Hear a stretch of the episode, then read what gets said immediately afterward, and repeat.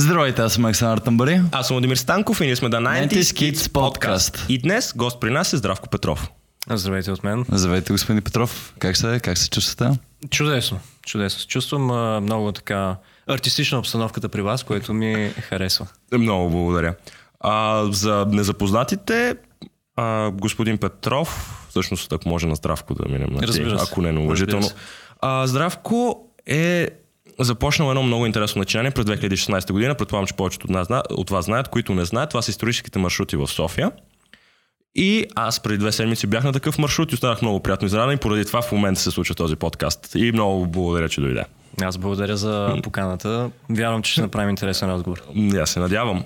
А, всъщност поканата ми беше във връзка с празника на София, който се падна на 17 септември. И може да започнем от там, тъй като ти не си от София, ти си от Варна.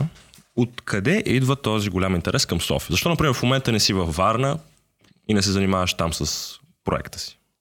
Това е въпрос, който има дълъг отговор, разбира се, и причините са в един момент доста прагматични, в крайна сметка. Самият проект започна действително 2016 година Мгм.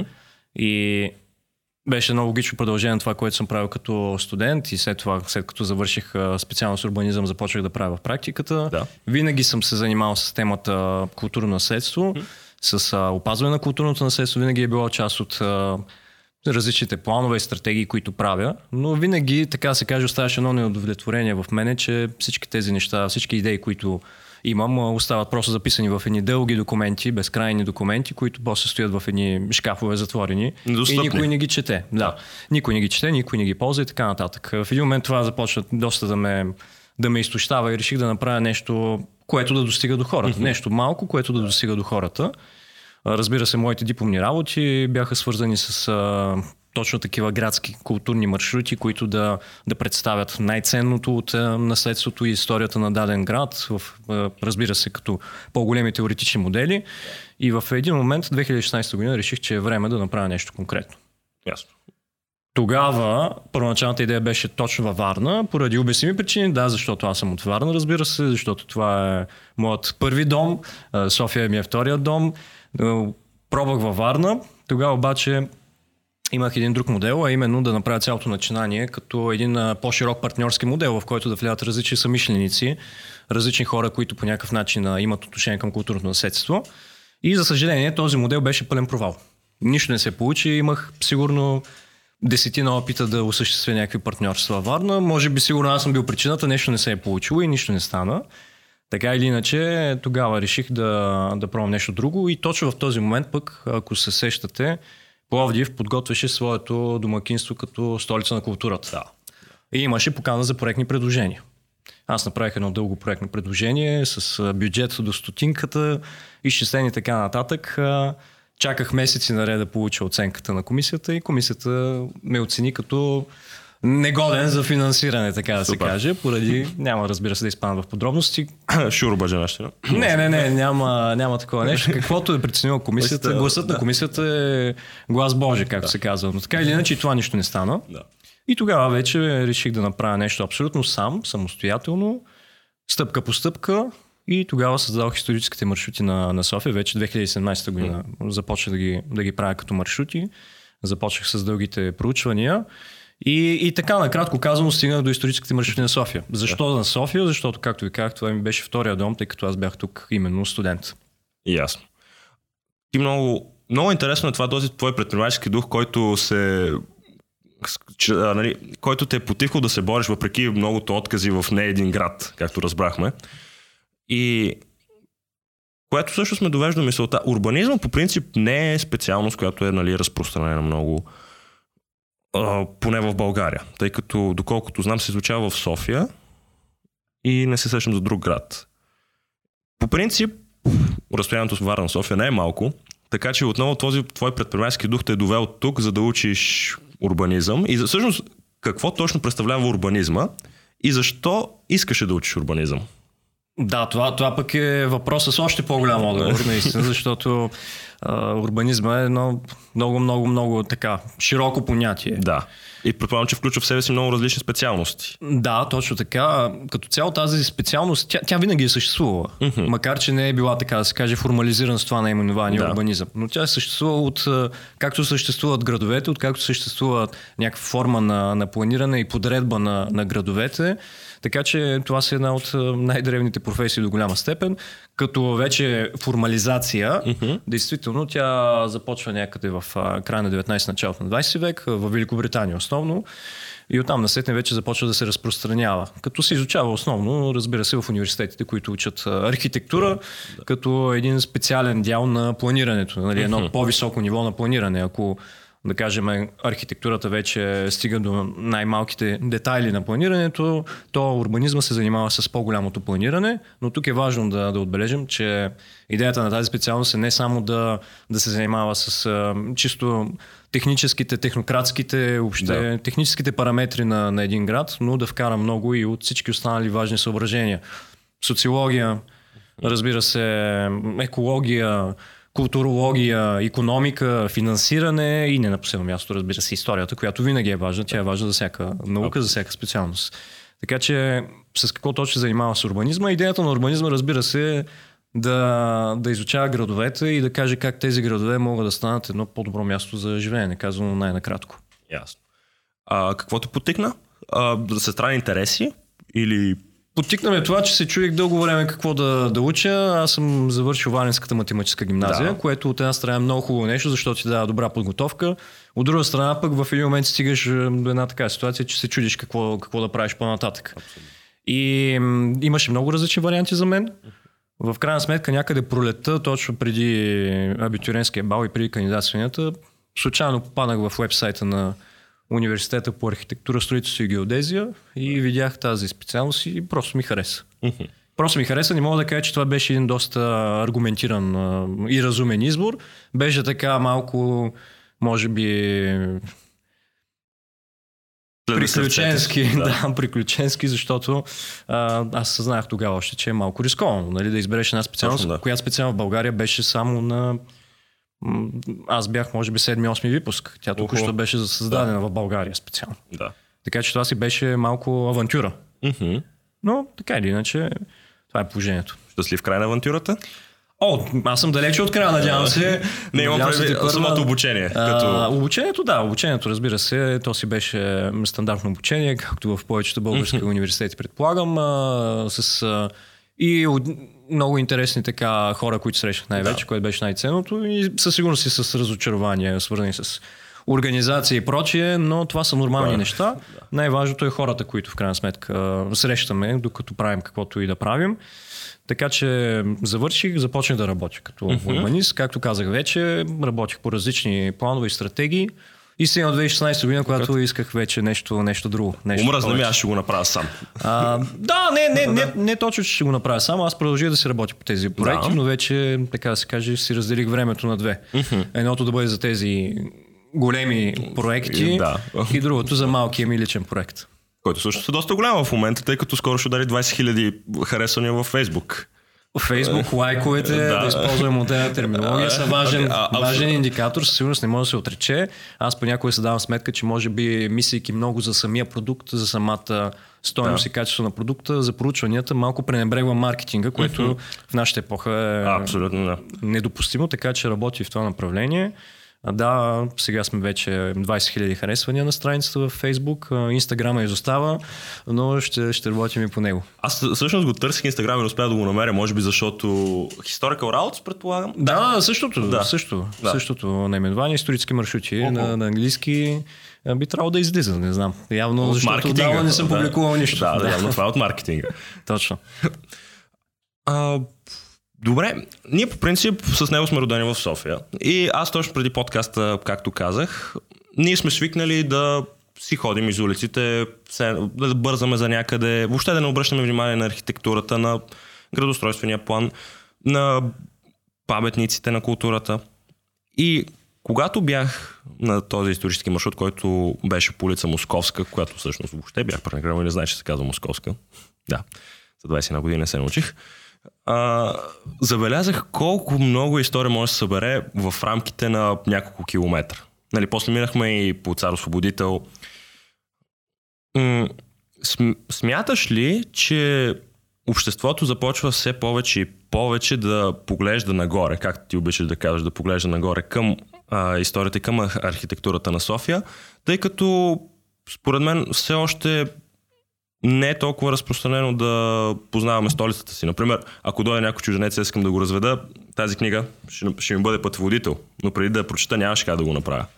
Та, въпросът ми е според теб, обществото започва да се интересува се повече, повече от историята на града си. Да. Да, да, ние сме в един такъв период в момента, в който според мен има едно обръщане към историята. Uh-huh. Това е от няколко години насам. Да. И темата е актуална. Говори се много за културно наследство, за опазване на културно да. наследство, защо старите сгради в българските градове са изоставени, uh-huh. защо се самозапалват, самострутват, самозапалват, изгарят и така нататък. Да. Нали, тази терминология е типично българска. А, това е факт. Има едно обръщане към всичко това. Доста исторически книги се правят, uh-huh. доста неща се случват в тази сфера.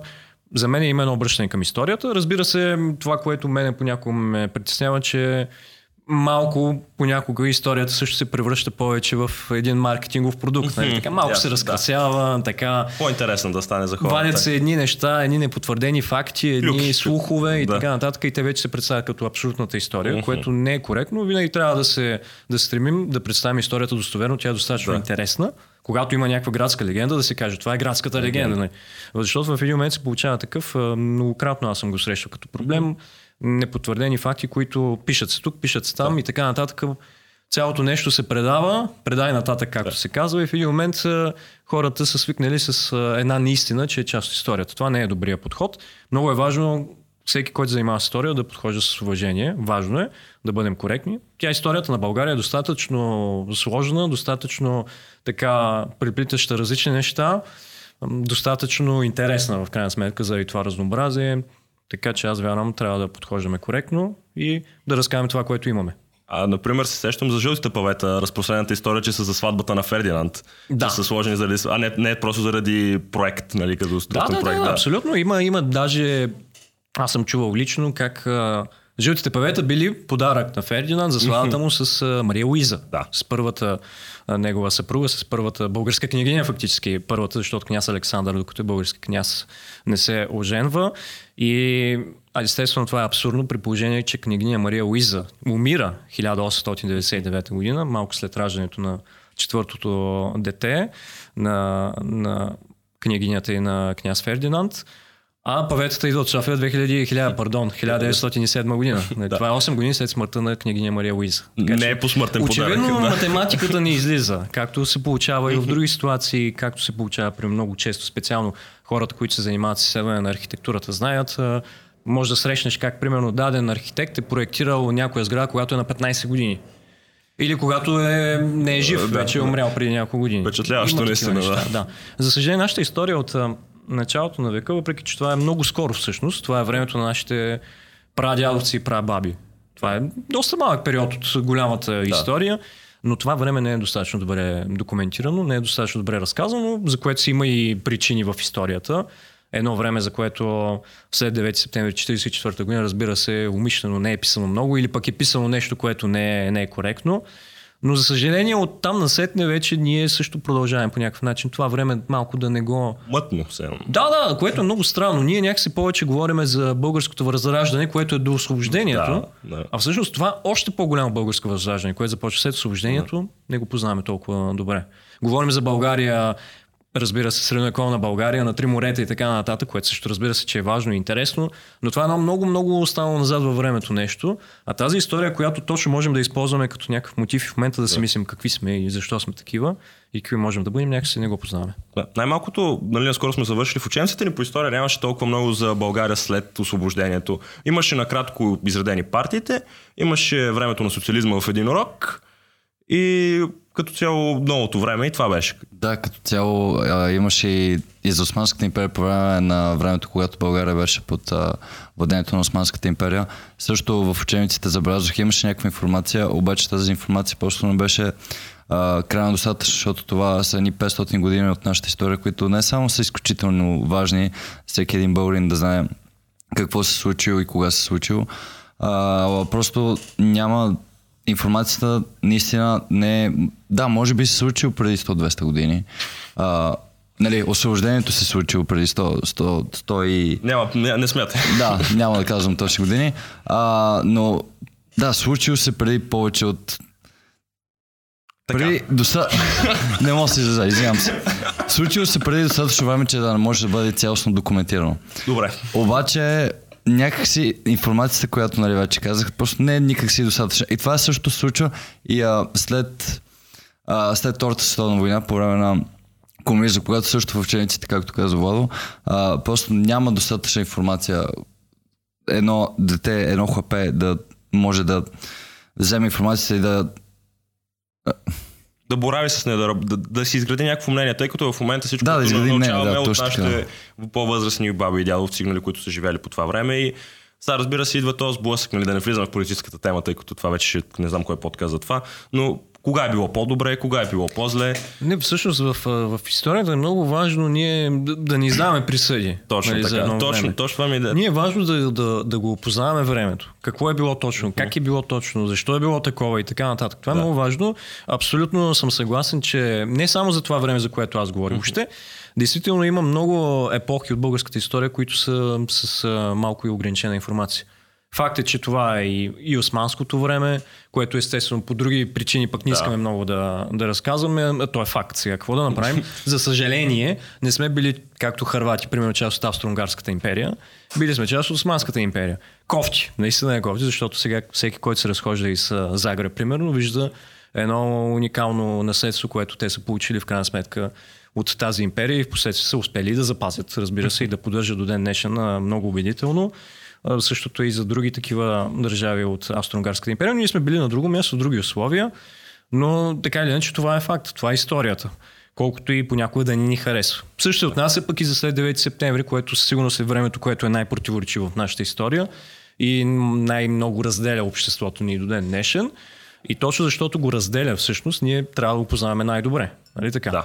Трябва най-добре да знаем за тази епоха, всичко, което се е случило, как се е случило. Точно извън а, просто да кажем е, било е много лошо Да. или е било много Да, добре, да. защото го има и двете. И двете Да, неща абсолютно. ги има и до ден днешен. Това е факт. Така че просто трябва да се познава, да се знае. Архитектурата е много полезна в това отношение. Нашата концепция е точно през архитектурата да разказваме, да покажеш каква е била архитектурата в едното време, после в другото и така нататък. И така можем по-добре да разберем наистина времената. Връщайки се обратно на София, точно това, а, този период на османско владичество, предполагам, че е променил облика и сравнение с останалите европейски градове. Променил е хода на развитието й, въпреки нали, бързото развитие след освобождението и нали, изграждането на всички тези красиви сгради в София. Какво, какво точно отличава София от, както ти каза, например, Загреб или някой друг европейски град? Кое я прави уникална? Да, това е много добър въпрос. В нашите маршрути, специално най-старите ни маршрути за софийските Да. домове и софийските дворци, дворци в кавички, Имаме един дворец. Нали, представителните сгради. Да, един е истинският дворец, но много други са достойни да ги сравняваме с едни малки градски дворци. Така или иначе, ние се опитваме да, да представим различните епохи от историята на този град. Имаме и Улпия Сердика, голямата Да. гордост, римската Улпия Сердика. От Средновековието имаме, разбира се, малко неща, които са запазени като веществено доказателство, но и текст сме ги споменели. Имаме и османското време, което пак го споменаваме с основно неща, които реконструираме по някакъв начин, защото от Османския град до ден днешен са останали много малко неща. Оттам насетне вече започва това голямо българско, аз го наричам винаги вдъхновение, след освобождението, което продължава няколко десетилетия, особено до Балканските войни. Много интересно, много наситено време. Възхитително е за мен колко много е построено за толкова кратко време. Това наистина е много ценно време. След това идват войните обаче, които тотално променят посоката на развитие. Знаете, излизаме поведение. Оттам насетне между двете световни войни също едно много интересно време, много сложно, противоречиво, да. кърваво в определени периоди. Пак вече се случват съвсем други неща с града. Тръгва по друга линия на развитие. 30-те години много интересно свързано с едно много бързо нарастване на населението на града. Жилищното кооперативно строителство. Появяват се вече едни големи солидни сгради, като Българска народна банка и Да. така нататък. Променя се пак града, променя се градоустройството, има и проблеми. Идва Втората световна война, бомбардировки, след това цялостната Реконструк- реконструкция на новата комунистическа власт, която заличава цяла улица Търговска, за която говорихме по този маршрут с, а, с теб. И така нататък, и така нататък. До ден днешен този град, както става ясно, не спира да се променя. Расте и не старее, нали? да, така да това се е мотото, да. Това е много по-различно от други градове, в които, така да се каже, централната част остава много по-статична Мгм. и не се е променяла във времето. Както примерно в а, Загреб специално. Основно архитектурата, която имаме е строена още 19 век до към началото на 20 век и много малко неща са след това. И като тръгнем по една улица, можем да видим от начало до края една и съща архитектура, един и същи стил от едно и също време, което в София въобще го няма. Да разнообразие. Тук има изключително е голямо разнообразие. Да. Виждаме една сецесионова къща, виждаме след малко една кооперация от 30-те години, след това един сталински барок от 50-те да. години, след това жилищна сграда от 70-те и така нататък. Това е София. Непрекъснато нещо се случва в центъра. За добро или лошо, това е положението. А, а, но, а, кой е любимият ти стил всъщност? Ти почна с нали, сецесионна сталинска архи- архитектура, барок. Кой също е любимият ти стил в София? Любимата ти сградата почна така в София. Предполагам, че е на архитект Никола Лазаров, тъй като за него много се споменаваше по време на маршрута ни. Абсолютно, абсолютно е така. Моя лична малка мисия в голямата мисия е да, да. да разказвам за архитект Никола Лазаров по начин, по който всеки, който е бил на нашите маршрути, никога да не забрави това име. Никола Лазаров е за мен лично най-големия български архитект, макар че не обичам да казвам най-големия, има много големи български архитекти. Той наистина е един от най-големите, но все пак а, невероятен а, талант, с много интересна лична история, биография, с трудна биография всъщност. Много от нашите архитекти са имали доста драматично време. Никола Лазаров на 7 години остава без баща. Баща му, понеже е бил самишник на Васил Левски, деец в Карловския край, е обесен. Когато Никола Лазаров е на 7 години, разбира се, сами разбирате какъв драматичен да. момент е това нещо, трагичен. Малко по-късно умира и майка му. И той остава сирак, остава сам да се бори и в крайна сметка достига до това, че завършва Париж, той завършва архитектура Мгм. в Париж. Повечето ни архитекти са виенски Да, възпитаници или в Германия в по-късен етап, но той е Париж и завършва с, между другото, отличен 6 и е първенец на своя випуск. Печели една специална, един специален приз, макар че този специален приз тогава е една година да, да ти изпратят в Рим, където да изучаваш вечния град. Но французите много така Шовинистко. да, решават всъщност да, да, те дават приза на Никола Лазаров, но не и парите. Да. Просто му дават палче. Ти се справи добре. Ти си най-добрия, но ние ще изпратим един да французин. да, благодаря. Ние изпращаме един французин в Рим, нормално, защото той се върне във Франция ще работи Да. за Франция, ти си отиваш там в България. Нашите архитекти по това време са отивали да учат в чужбина и се връщали всички в България. Не е както за съжаление сега, много хора отиват да учат в чужбина, за да останат там, Там, да. и никога да не се върнат. А, но Никола Лазар се връща, работи първо на държавна служба, защото е държавен стипендиант а, във Франция. Работи в а, дворцовите постройки, край Варна, Евсиноград и тук в Софийския дворец с интересни истории, с Фердинанд, с който се говори на френски, разбира се само. Той на, на Фердинанд френски му е бил по-добър Е, а, по това време. Разбира се. А, по това време специално Фердинанд Френски му е бил по-добър. Най-малко след като е в, а, пристигнал в София. Работи там, но в последствие напуска държавната си служба. Много е бил предприемчив и много смел даже. И открива първото частно архитектурно бюро в а, София. Там насетне десетки постройки с цяла България. Та, понеже започнах Да. от а, въпроса любимата ми сграда, любимата ми сграда е неговата лична къща на улица Орапчева, в която той живее до края на живота си. Една от най-красивите сгради на София. Беше на кръстовището на Врабче и Дунав. Точно нали? така. Да. Точно така. На кръстовище на Врабче и на Дунав. Прекрасно. Една от най-красивите сгради. Това е. Да. За Никола Лазаров можем да говорим до утре. А неговата архитектура обхваща в смисъл стила му архитектурния е се- сецесион, предполагам, че обхваща. Плюс, тъй като къщите, които аз съм му видял, не са чисто сецесионови, а според има и други влияния, поне аз. Моето лаическо око, което не се занимава с архитектура, на пръв поглед е забелязало. Има ли нещо вярно в това, което казвам? Има нещо вярно, със сигурност. Сега, ако трябва да сме съвсем коректни, сецесиона е австрийското течение, по Да. същото време френското се нарича Арново. Мгм. Сега Никола Лазаров като френски възпитаник е Да. по-коректно да кажем Арново, макар че и сецесион е окей, при положение, че в, все пак в София предимно е австрийското влияние, наистина. Но това е, това е времето на Никола Лазаров, това е неговата най-силна, така да се каже, неговата сила. Но да, той използва и мотиви от по-класическите епохи, от по-старите епохи. Това, което ти казваш, предполагам, имаш Да. предвид някои неща, които Неокласицизъм, може Точно би. така. Неокласицизма, който е преди сецесиона Да, всъщност. да. Той а, свършва точно когато вече в Европа идва сецесиона и има от неокласицизма, а пък той неокласицизма си е фактически едно пресъздаване на, На на древните...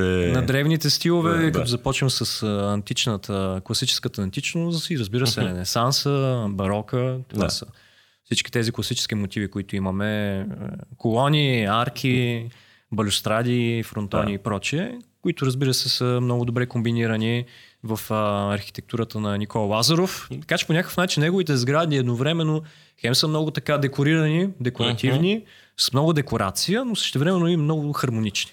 Да.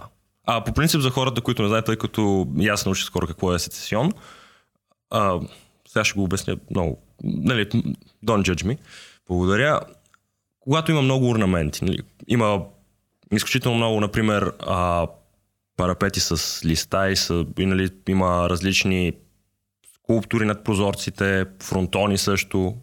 Поправим, ако отново, ако го обяснявам. Да, да, да, като цяло има много, много украс. Украса, точно има много така. украса и тя специално по фасадите, по различни детайли, около прозорците и така Да. нататък, фризове много интересни, където определено имаме много това, което ти казва, Да. цветя, листа, различни женски лица, горгона медуза, лъвчета, Да. орли, всякакви такива неща, които по някакъв начин символизират живота, красотата на живота. Аз, между другото, специално това се опитвам винаги да го, да го обяснявам съвсем накратко, да не се изпада в едни сложни Мгм. терминологии. Това и в книгата съм се опитал Да, е. стиловете накратко да ги, да ги обясня и да ги иллюстрирам с примери в Да. София. И в крайна сметка не, не е чак толкова трудно. Аз даже понякога се чудя. Аз наистина съм срещал някои мои колеги, урбанисти или дори архитекти, които по някакъв начин не ги разпознават достатъчно ясно стиловете в, в София. Което, за съжаление, е показателно, че пак малко се пренебрегва историята, за сметка на всички други много неща, които се учат Да. не само в училище, но и в университетите после. Пък тя историята е най-важното нещо. Дори аз познавам един а, безкрайно талантлив архитект, който той наистина, буквално той не, не може да ти даде определен за сецесиона. Което за него, аз пак казвам, проблема е, че той, не познавайки това нещо, няма може да разгърне целият талант, който има. А ако го познава вече, може да го използва. Това е знание. Точно това е теоретичната част на нещата. Тъй като- Да, разбира Да. се.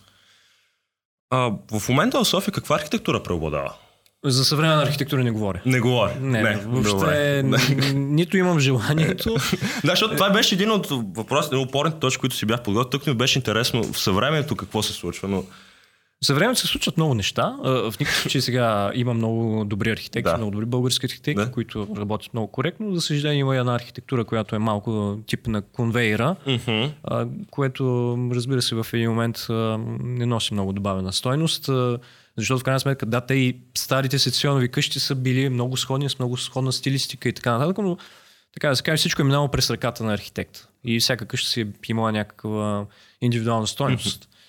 А, За сега обаче, сега ако се замислим, примерно след 100 години, колко от съвременната архитектура ще стане културно наследство, Да. това е интересен въпрос, да помислим. Е. Аз не съм сигурен, че ще Е, станат ем, много. Не знам, че тук всички тези кооперативни сгради, които се издигат с стъклените фасади. Да, те не са кооперативни всъщност, това е важно, защото Да, кооперация да, в оригинал да, си е друго да, нещо. да, Кооперацията си е когато се съберете ни хора и се заедно Даже кооператори спестявания. и даже Да. лична сграда. В момента то това не е кооперация, това си е многофамилна сграда, да. която се строи от даден предприемач и после се продава. Се продава. Да. М- не знам колко от тях ще станат културно наследство, предполагам не много. И зависи колко от тях ще останат. Да, разбира се, и това е така. Понякога строителството не е много качествено, за съжаление. Да. а, не е както много от тези стари къщи. Въпреки, че дори има стари къщи, които са още преди стомано-бетонните конструкции, Мгм. които са строени с дървен гредоред, примерно, подсилен тук там е с релси и така нататък, не са стомано-бетон, Да. а някои от тях са удивително здрави. И са оцелели и са се Да. предпазили от пожари, което е най- опасното при тях. А пък в последствие вече, като влиза и стомано-бетонната конструкция, жилищните кооперации от 30-те години също Да. се правят а, много солидно и така нататък. Сега вече... Но както и да е, пак казвам, аз а, без нито съм коментар. специалист, Да. нито съм изследовател на съвременна архитектура, нито пък Ясно. имам желанието да, да се занимавам с това. Аз съм си се насочил към историята. Това е нещо, което ми е интересно. И вярвам, че има нужда да, да се знае повече за историята на архитектурата. А, всичкото това на сгради на конвейер, както се изрази, ако мога да цитирам нали, в кавички, не идва ли от времето, например, на брутализма или на, по времето на социализма, тъй като са изградени много жилищни сгради, нали, които, блоковете, които в момента панелките, които познаваме, нали, те са всичките са еднотипни, често казано. Да сложиш една от друга няма ги различи, освен по броя на етажите. А, така че това не е ли естествено развитие на конвейерността на строителството?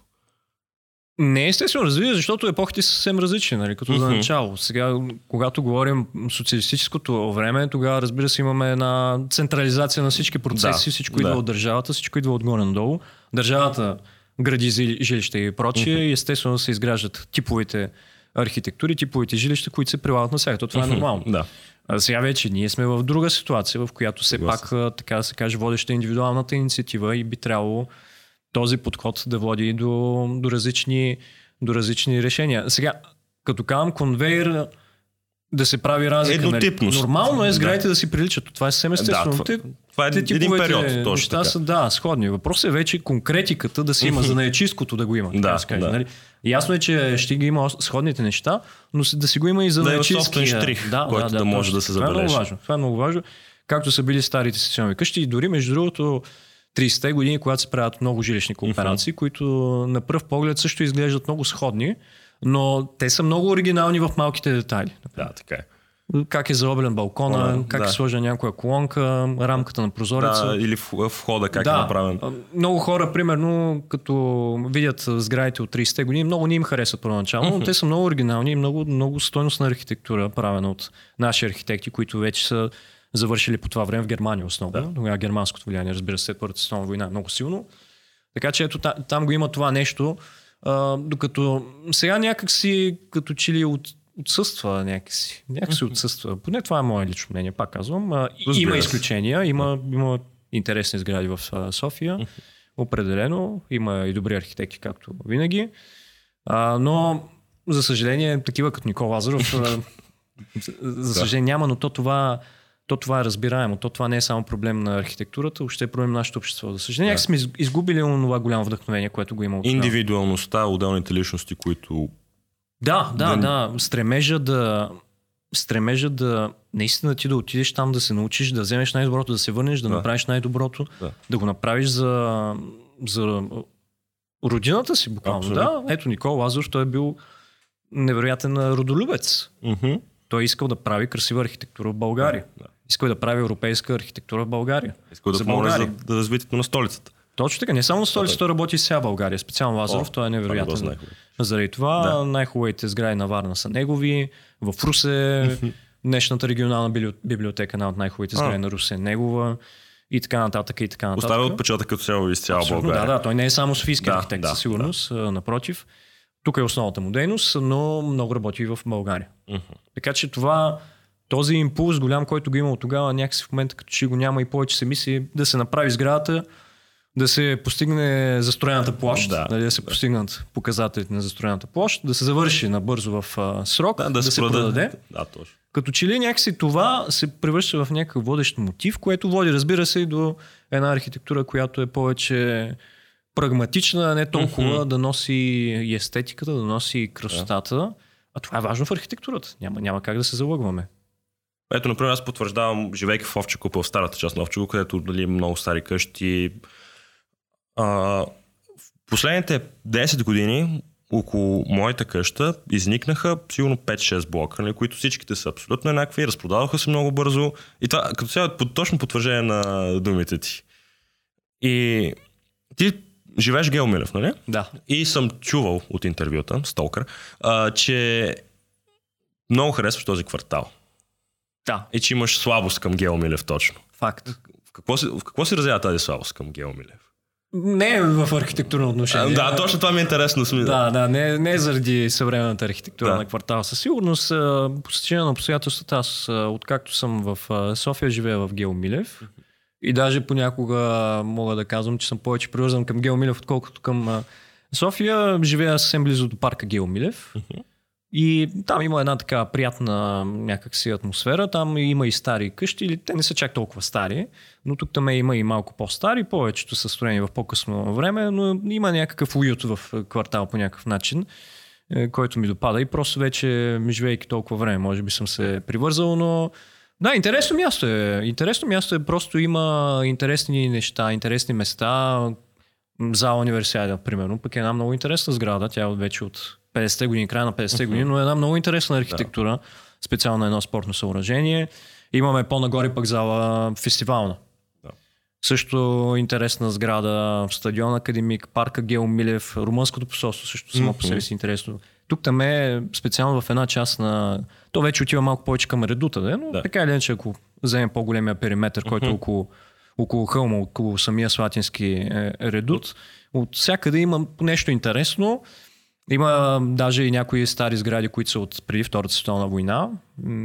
Дори на една улица, която сега избрах името, има една поредица едни много хубави къщички с едни типа алпийски покриви. Да. Предполагам, да, те са строени по това време и са много интересни, предполагам хората от Геомилев ги знаят, те са една поредица от такива къщи, те са строени за фактически точно едно предприятие, за работници в едно предприятие 20-те години. Много интересни. Така че има какво да се намери в квартал, има някакъв уют, не, макар и разбира се, доста високи сгради има, доста презастроен на някои места в някои отсечки, но все пак е позапазен тук там е един уют, даже по някои улици, като се разхожда, все едно си мисля, че си извън София. Което е много хубаво чувство. Да, хубаво чувство е. Заради това по-скоро е някаква емоционална връзката ми с Гео Милев, не че е нещо конкретно или а, някаква съвсем прагматична причина. Да, да, разбирам. А, София, както знаем след освобождението, започва много бързо нейното развитие. Но винаги съм чуил, другите градове не изостават ли сравнение с София към, от към архитектурно развитие? О, не. Не? Ако говорим за след освобождението до Да. Балканските войни, ето тогава говорим наистина за едно много балансирано регионално развитие, Мгм. бих казал. Наистина. Макар, че ние в момента непрекъснато говорим за регионално развитие, Развитие. за изравняване на различията, Да, преодоляване на да. различията, те също се влушават и се задълбочават. Северо-западна Въпреки, че нали, по Европейския съюз а, даже има една специална политика, кохезионна политика, която означава точно това да се преодоляват различията между европейските региони. В България това е много важна тема. Не само Северо-Западна България, Да. и Северна Централна България. Дори в крайна сметка вече и по богати региони, като примерно около Варна, Пловдив и така нататък, те също значително изостават от София. Има много сериозна централизация. Това е много голям проблем за държавата. За мен лично това е един от всъщност най-големите проблеми на държавата. Да. Но след освобождението, Мгм. ако трябва да говорим даже в навечерието на Балканските войни, ние имаме, да, разбира се, че София е столицата. Тя, тя веднага след освобождението не е най-голяма българска Да, това е е. ясно. М, По статистиката, която има от едно първо проучване, демографско преброяване, преброяване на населението, София е на назад в класацията. По-големи градове са Русе, Русе е най-големия град, Варна малко след Русе и Пловдив, почти изразени, изравнени са трите, трите града. След това, ако не, не ме лъжи паметта, скоро не съм преглеждал статистиката, беше Шумен и след това беше София. На, на пето място. Ясно. Разбира се, след това веднага тя започва да, да притегля вече българи от цялото ни землище и съответно не само от свободната България, но и от цялото землище. Много българи идват и от Македония, и от бесарабските българи и така нататък. Това е известна история.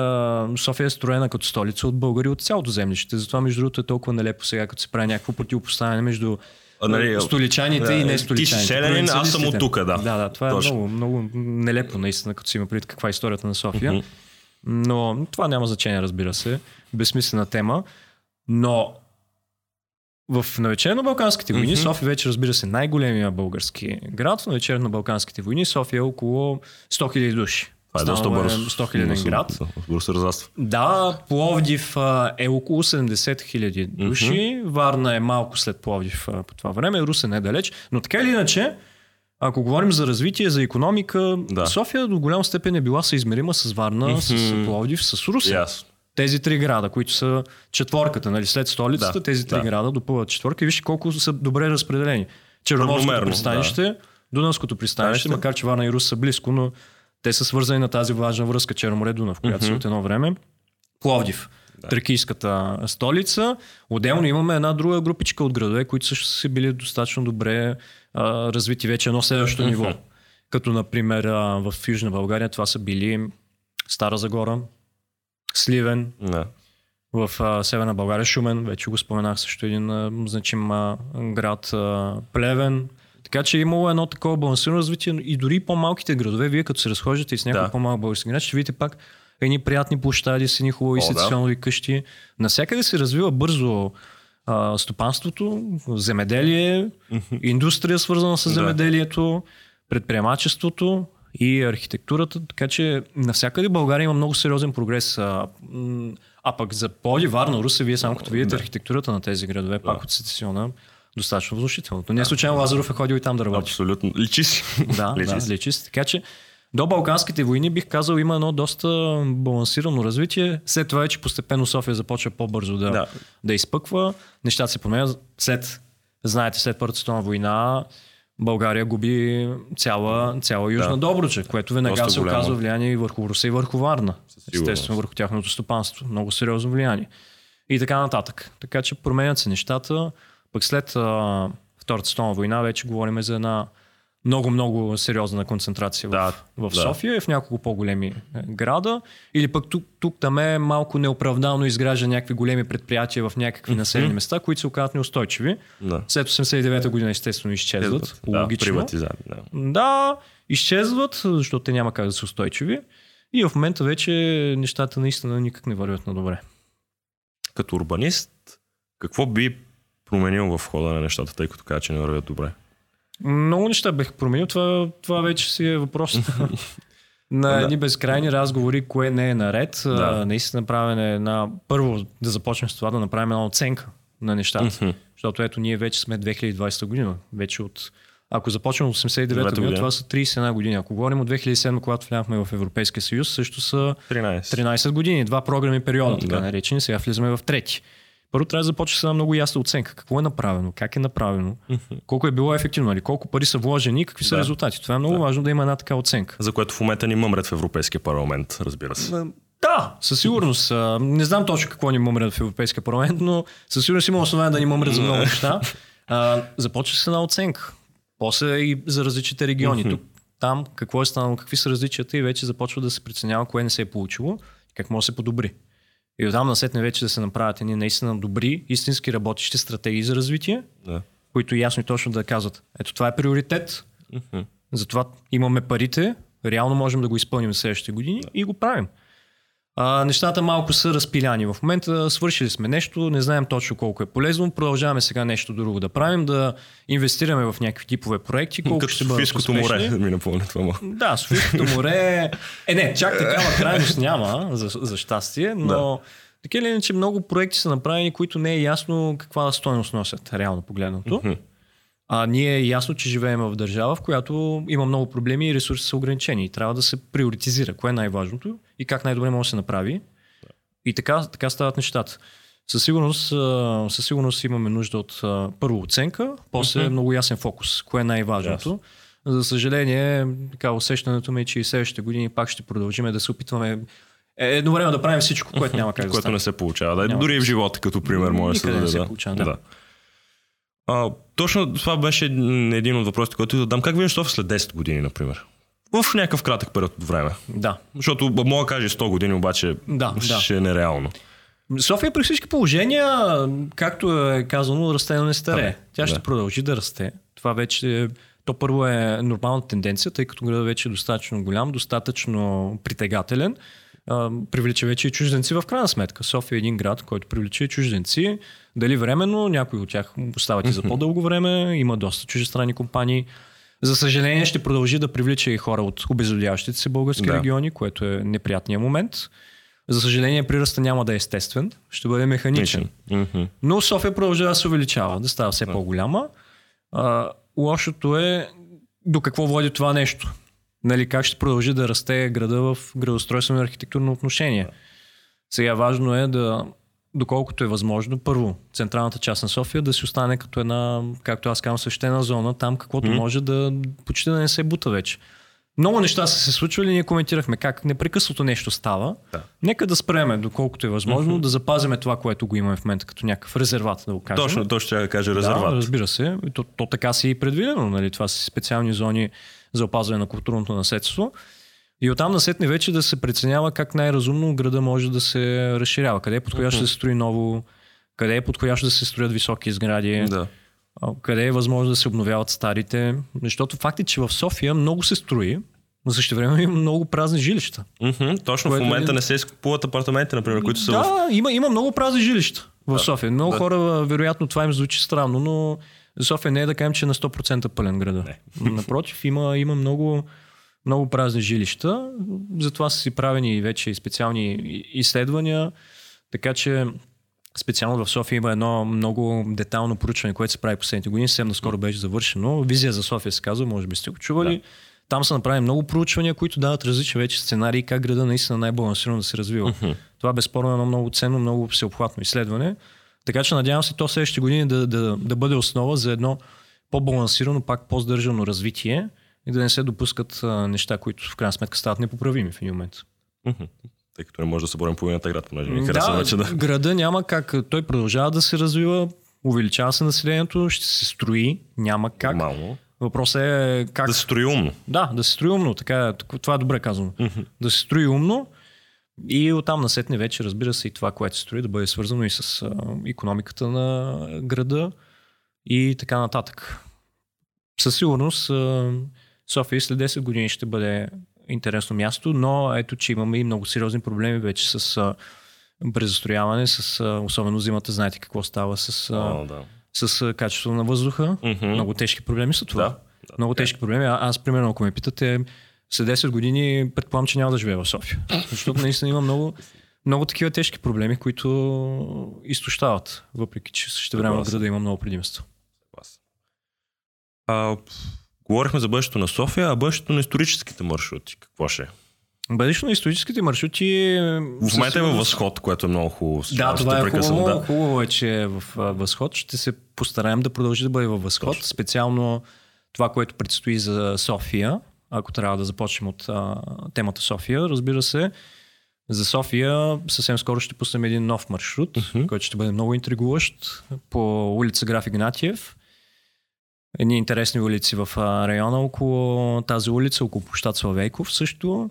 Ще продължим към а, Лабинска и ще завършим при Съдебната палата. Един диагонал, който ще допълни другите ни маршрути. Да. Така ще ги навърже общо взето. И горе-долу ще сме обхванали вече почти цялата централна част на София. Много интересен маршрут се очертава. Аз бях планирал още пролетта да го пусна, по обясними причини не стана. Но сега се надявам към края на сезона да го, да го стартираме вече. Това е едното нещо. Друго много публикации. Имаме една специална рубрика Софийски домове. 100 години в 100 сгради. Една много Да, интересна да. рубрика. Тя е още в началото, така че следете я. Ще стигнем до 80-те години на 20 век, като разбира се най-много все пак ще бъдат къщите от началото на 20 век. Онлайн форматите ни ще продължат, ще правим интересни неща. И живот и здраве, това, което е голямата софийска цел е и втора книга. Да, след тази първата, която... Да. След първата с първите два маршрута, другите два маршрута, които са, също да се появят в книга. Това е за София, оттам насетне вече имаме идеята и Да, в други излеземе от София, да.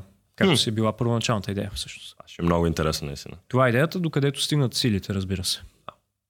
А, в принцип, освен с това, знам, че освен с, нали, с, с урбанизъм и с проекта маршрут, исторически маршрути в София, ти занимаваш с колекциониране на картички, доколкото знам. О, да. Откъде идва този интерес с колекционирането? Предполагам, че заради оскъдните сведения, които има за голяма част от архитектурата в София. Това е една много приятна част от цялото начинание. И разбира се, доста скъпо удоволствие, разбира със се. сигурност. Но в крайна сметка не- нещата са свързани. Всяко нещо води до някакво следствие. Разбира се, че аз занимайки се с това нещо, по неизбежен начин започнах да имам нужда от а, архивни материали, от архивни документи, от стари почтенски картички. Разбира се, най-лесното беше просто да, да ползвам а, това, което е в интернет. Да, Google но, Images. Да, разбира се, но аз а, исках да имам някакъв личен принос към цялото mm-hmm. нещо. Аз сам да намеря някаква стара картичка, някъде там в някой антиквар или аз купувам много и от а, чужбина. Да, всъщност как ги намираш? Да, основно от чужбина купувам картички, пак от антиквари в чужбина. Ясно. От различни онлайн магазини и така нататък. А, Там и един вид ги връщам в, в София. Родината. От България, т.е. имам някакъв личен принос да я потърся, да я намеря, да я върна и да я ползвам. И, и аз се стремя всички картички в книгата са ми от личната колекция, всичко, което показвам по маршрути пак е от моята лична колекция. И вярвам, че това е някакъв пак допълнителен принос. Освен това е много приятно удоволствие, наистина. А, аз се станах колекционер, имам вече немалко картички. Разбира се, много повече искам да имам, но това става постепенно. Апетита идва сядането. Абсолютно така. Апетита идва с яденето, колкото, колкото повече, толкова повече, както да, казва повече Мечо Пух. Сигурно най-често срещания цитат. а, а, но така или иначе, това е един а, дълъг процес, но е определено много готино да получиш а, едно писмо с стари почтенски картички от Да. началото на 20 век. Пътували някъде там из Европа. Къщи от историята. Абсолютно, да, да. Това са, това са си артефакти от историята. Това са много ценни източници на информация. Особено когато говорим за София. София много се е променяла, както вече стана ясно. Цели улици са изчезнали. Улица Да, Търговска. Да. Улица Търговска можем да видим само на стари почтенски картички. При това много красиви почтенски картички от началото на века и от 20-те години, от 30-те години. И още да, да навържем цялата ситуация. Нощни снимки има даже от празничната украса и осветяване на София и на улица Търговска специално за сватбата на цар Борис III с а, Джована Савойска, царица Йоанна. Така че в картичките можем да видим много интересни неща, които няма къде други да намерим. А, така. И последно, на 17, както започнахме подкаста, е празника на София. Организирал ли си нещо за 17 септември? За 17 септември мога да поканя и вас и всички ваши слушатели и зрители на 17 да влязат на нашата фейсбук страница Historical Roots София. Ще имаме от а, 8.30 вечерта, 20.30 онлайн предаване, онлайн излъчване на живо, един исторически маршрут в квартала.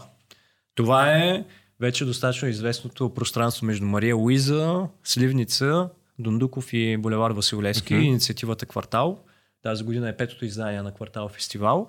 И домакините, отново, както и миналата година, ме поканиха да взема участие и ще направим един специален онлайн маршрут, с който така да се изгубим малко в историите на това много интересно пространство, а пък хората в последствие да могат да се разходят сами по време на фестивала. И да не забравят да гледат къде стъпват. Да, това е важно правило на нашите маршрути, преди да погледнат нагоре към архитектурни Да. детайли, да гледат надолу къде стъпват. Много, благодаря, много ти благодаря, че дойде да ни гостуваш. Аз бях Владимир Станков. Аз бях Александър Тамбари и, ние, И- бях, бяха, ние, ние, ние бяхме на 90 Hits Podcast. И с нас беше Здравко Петров. Би, уп!